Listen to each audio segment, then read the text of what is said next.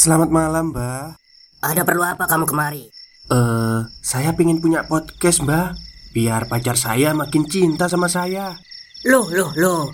Mau bikin podcast kok tanya dukun? Sekarang kamu download aplikasi Anchor.fm. Di situ kamu bisa buat podcast gratis dan podcast kamu bisa didistribusikan ke platform mana pun. Dan di aplikasi atau website Anchor.fm juga terdapat fitur-fitur yang memudahkan kamu untuk membuat podcast. Oh, gitu ya, Mbak. Kalau gitu, saya boleh minta password wifi-nya, Mbak. Buat apa? Buat download Anchor.fm, Mbak.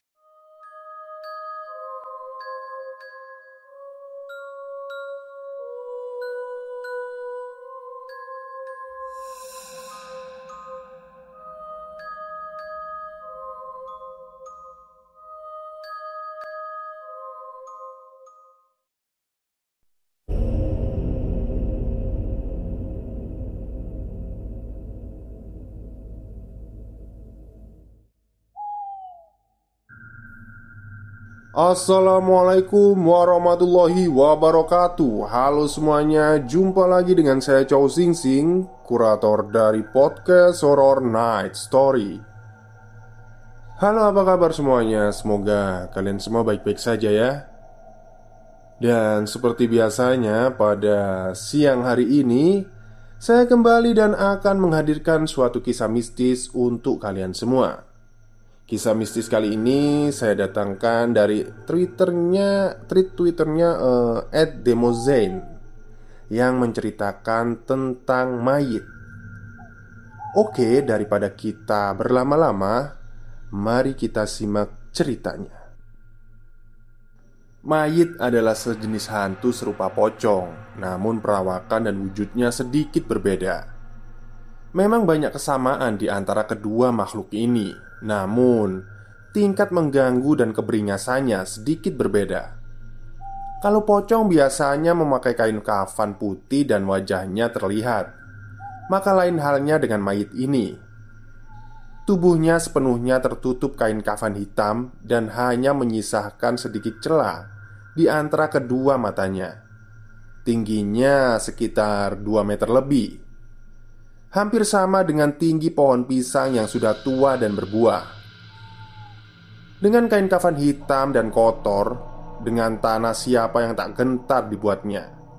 Ketika sedang apes berjumpa dengan sosok tersebut, kehadirannya ditandai dengan bau aroma pandan yang menyengat, seperti bau musang atau luwak.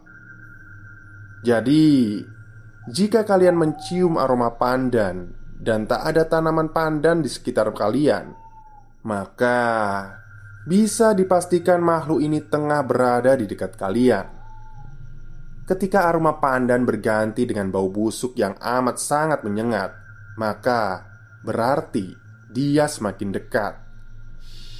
Di sini hal semacam itu bukanlah isapan jempol belaka. Banyak dari warga sini yang sudah berjumpa dengan makhluk tersebut Ketika bertemu dengan makhluk ini, maka sudah dipastikan ia akan mengejar korbannya tersebut. Ia meloncat dan melayang-layang di udara. Gaya gravitasi seolah tak berlaku untuknya. Ada beberapa cara untuk bisa lolos dari kejarannya. Yang pertama, lari dengan gaya zigzag. Tidak berlari lurus sampai di tempat yang dirasa aman untuk kita. Konon, makhluk ini tidak akan mengejar jika kita berlari zigzag atau serampangan. Dan cara kedua, berlari meloncati pagar kecil di depan rumah. Di sini memang kebanyakan rumah warga mempunyai pagar kecil di depan rumahnya, hanya setinggi lutut. Cara ini dirasa ampuh untuk membuat makhluk itu berhenti mengejar, karena ia takut akan benda tajam dan tidak bisa melompat terlalu tinggi. Dan yang ketiga, menaburkan garam ke arahnya. Karena makhluk ini juga konon takut dengan garam.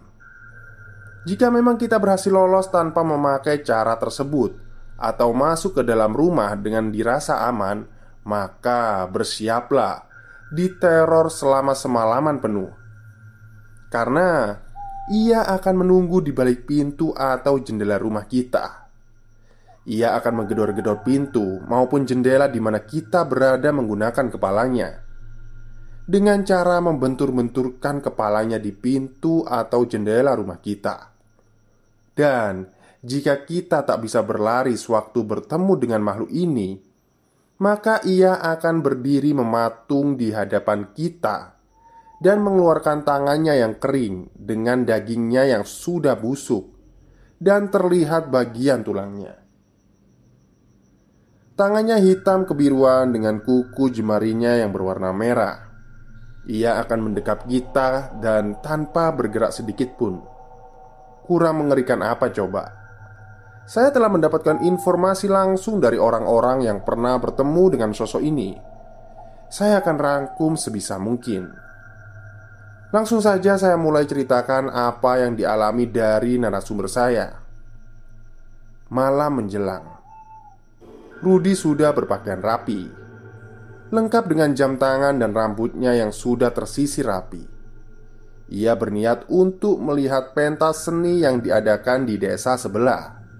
Sekalian menemui pacarnya yang tentunya Karena memang mereka sudah berjanji untuk bertemu di acara itu Ruth, pulangnya jangan malam-malam. Takutnya nanti ada apa-apa di jalan. Ucap ayahnya memperingati Rudi. Beres pak. Jawabnya sambil mengacungkan jempolnya. Rudi berangkat menggunakan sepeda kumbang milik ayahnya Karena memang hanya itu yang ia punya.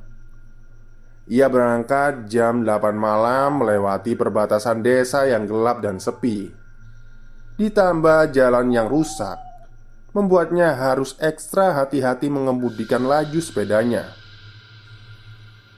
Wah, rame banget. Gak pada social distancing apa? Setelah menempuh perjalanan yang berliku Akhirnya Rudi bertemu dengan pujaan hatinya Di tempat yang telah disetujui. Suasana tampak begitu semarak Dengan hiasan lampu dan orang-orang yang berlalu lalang Begitu ramai malam ini karena memang acara seperti ini hanya diadakan sekali dalam setahun.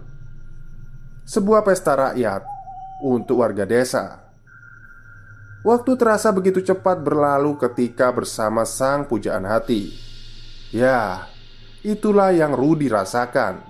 Lalu lalang dari orang-orang sudah tak terlalu terlihat. Hiburan dari sang biduan dangdut pun sudah usai malam semakin bergulir hingga tiba saat pertunjukan wayang dimulai yang berarti di mana waktu sudah berada di tengah malam. Suara gamelan dan nyanyian sang sinden seakan memberi makna tersendiri ketika acara dimulai. Rudi pun bersiap untuk pulang karena malam yang telah larut. Setelah bersalaman dengan pujaan hatinya, Rudi pun segera pamit untuk pulang kembali melewati jalan yang rusak tadi, sepi dan gelap. Entah kenapa malam ini terasa begitu sunyi dan berbeda. Aneh. Ia terus mengayuh sepedanya sambil memicingkan mata untuk mencari jalan yang dirasa mudah untuk dilewati. Ia mengayuh sepedanya lebih cepat ketika melewati jalan yang samping kanan kirinya terdapat banyak pohon pisang kelapa dan pohon pisang. Maksudnya itu pohon pisang dan kelapa ya. Tiba-tiba, aduh, kok berat sih? Batinya berucap manakala sepeda yang ditumpanginya terasa begitu berat, seperti membawa beban berat, atau mungkin ban sepedanya yang kempes. Ah, nggak mungkin rasanya, karena ketika hendak pulang tadi, ia sempat mengecek ban sepedanya tersebut. Rudi tiba-tiba bergidik merinding. Udara dingin terasa memeluk tubuhnya. Ia menapakkan salah satu kakinya. Entah kenapa kakinya begitu bergetar. Ketakutan mulai merasuki dirinya. Ia turun untuk mengecek keadaan sepedanya tersebut. Sambil berjongkok, ia memperhatikan setiap detail dari sepedanya tersebut, mencoba mencari apa yang salah dari tunggangannya ini.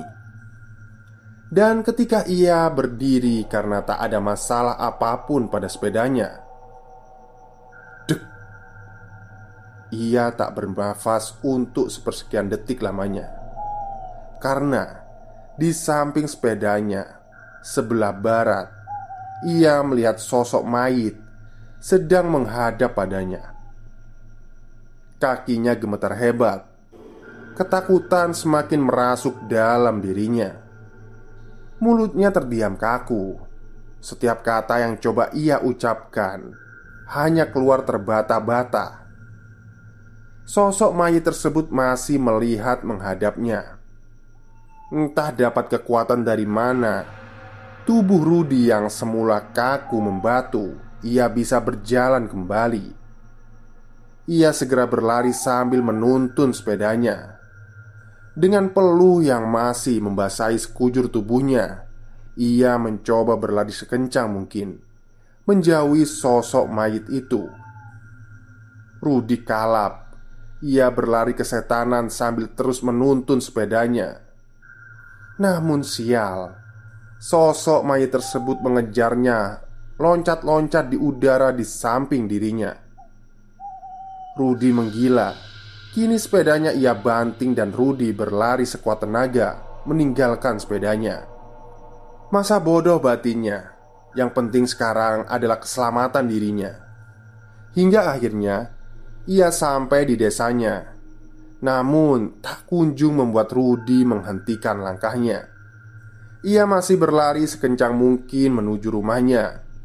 Ayahnya yang sedari tadi menunggu kepulangan Rudi beranjak dari tempat duduknya karena melihat Rudi yang tengah kalap menuju rumahnya. "Kenapa, Rud? Kenapa?" Ayahnya berucap mencoba menenangkan anaknya itu. Namun Rudi hanya berteriak. Para tetangga yang mendengarnya keluar dan melihat keadaan Rudi. Para perempuan terlihat panik. Suasana menjadi kacau di depan rumah. Hingga akhirnya Rudi terjatuh tergolek tak berdaya. Ia pingsan karena ketakutan dan kepanikan. Para tetangga segera membopong tubuh Rudi dan memasukkannya ke dalam rumah. Ayahnya terlihat panik. Ibunya begitu shock melihat keadaan putranya itu Sementara Para tetangga memijat-mijat kening Rudi dan mengusap hidungnya dengan minyak kayu putih Berharap Rudi segera siuman dan lebih baik keadaannya. Namun, semua usahanya sia-sia. Rudi tak kunjung bangun, sementara malam semakin bergulir, menunjukkan pukul 12 malam. Para warga yang berkerumun mulai membubarkan diri masing-masing. Rumah yang tadinya ramai sekarang menjadi sunyi sepi hanya tinggal ayah dan ibunya saja. Sang ayah pun menutup pintu rumahnya. Rudi sudah terbaring di kamarnya. Ayahnya pun sudah masuk ke dalam kamarnya sendiri dan tertidur karena malam yang sudah larut itu. Selang beberapa menit, terdengar suara dari depan rumahnya.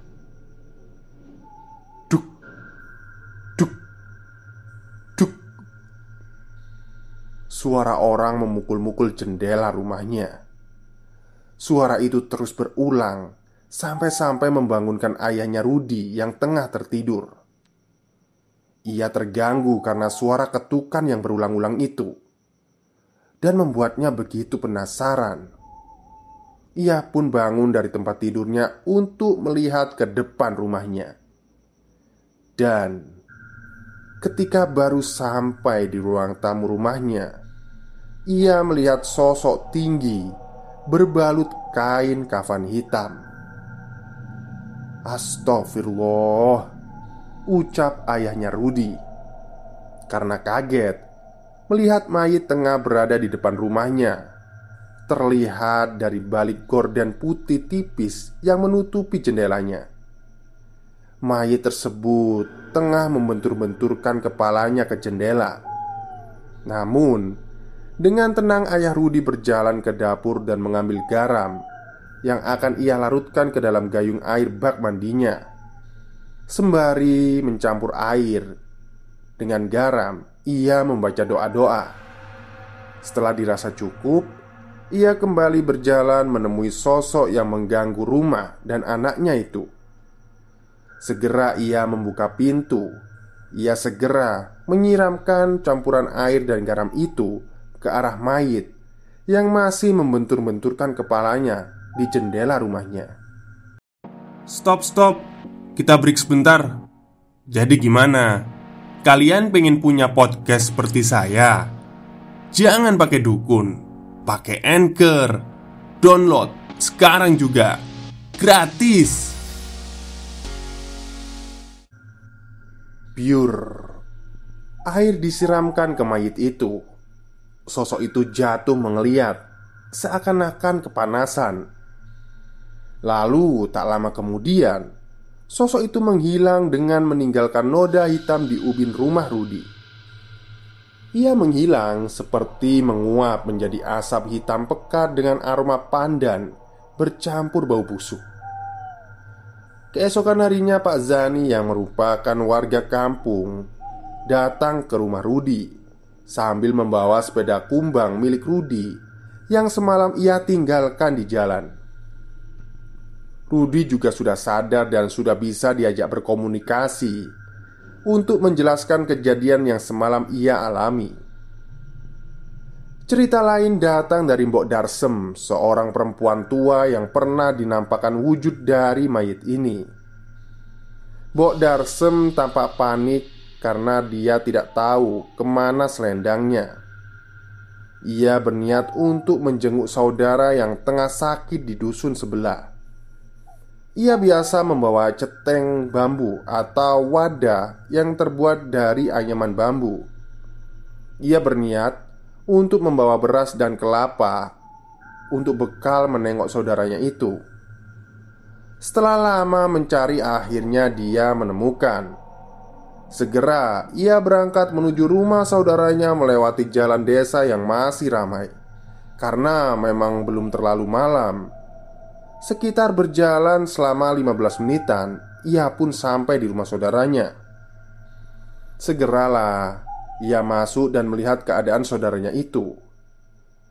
Ia memijat-mijat dan sesekali menyuapinya makan karena kondisi saudaranya yang lemah tergeletak di kasur. Tak terasa waktu berlalu dengan pasti Hingga menunjukkan pukul 10 malam Bok Darsem pun pamit untuk pulang Pardi yang merupakan anak dari saudaranya yang tengah sakit menawarkan untuk menghantarkan Bok Darsem pulang ke rumahnya. Namun, Bok Darsem menolak karena tidak mau merepotkan dan dia juga terbiasa untuk pulang sendiri. Akhirnya ia pamit namun memilih rute yang berbeda sewaktu ia datang. Ia mengambil jalan pintas menuju rumahnya, namun Jalan pintas tersebut harus melewati kebun pisang milik warga desa yang rapat dan gelap. Rasa tidak enak memang sudah Mbok Darsem rasakan sewaktu melewati jalan pintas itu. Dingin dan gelapnya malam seakan menjadi bumbu pelengkap rasa was-wasnya itu. Suara burung yang terdengar serak berasal dari pojok kebun ini. Bulu kuduk Bok Darsem seketika meremang Mendengar suara aneh dari burung itu. Ada ketakutan di setiap langkah yang dipijakkan di kebun ini. Ia mempercepat langkahnya agar segera sampai di tempat yang ia tuju. Namun Langkah kakinya terhenti. Tubuhnya mendadak kaku Bagaimana tidak di ekor matanya sebelah kiri, ia menangkap sesosok mayit tengah berada di sampingnya, bersender di batang pohon pisang. Tubuh Mbok Darse mendesak kaku. Diam tak bisa bergerak di dekap ketakutan yang luar biasa. Sosok tersebut mendekat dan kini sudah berada di hadapan Mbok Darsem. Berhadapan dengan muka satu sama lain. Bok Darsem dipaksa melihat ketakutannya sendiri. Pandangannya mulai gelap dan berkunang-kunang. Dan Bruk Mbok Darsem jatuh pingsan di area kebun pisang di tengah jalan setapak yang ia lewati Sejak itu Mbok Darsem tak tahu apa yang terjadi selanjutnya Hingga keesokan harinya Mbok Darsem baru sadar Setelah ia dibangunkan oleh sang pemilik kebun Kemunculan makhluk ini konon pertanda gagalnya panen dan datangnya penyakit menular Oh, pak gebluk gitu ya Entah benar atau tidaknya, masih banyak sebenarnya cerita dari para warga lainnya. Namun, lebih baik saya akhiri sampai di sini saja. Semoga ada manfaatnya. Terima kasih dan sekian. Baik, itulah kisah singkat ya dari uh, twitternya Demozain yang menceritakan tentang mayit. Jadi mayit dan pocong itu hampir sama, cuman kalau mayit ini kainnya berwarna hitam. Kalau pocong itu kan putih. Terus ada noda-noda oh tanah gitu ya. Dan ini kalau mayit ini pertanda biasanya itu pertanda datangnya penyakit menular pagebluk atau gagal panen di desa. Ya mungkin kalian yang uh, tinggal di desa atau pernah tinggal di desa Pernahlah mendengar cerita ini Oke mungkin itu saja untuk siang hari ini cerita dari saya. Kurang lebihnya saya mohon maaf. Wassalamualaikum warahmatullahi wabarakatuh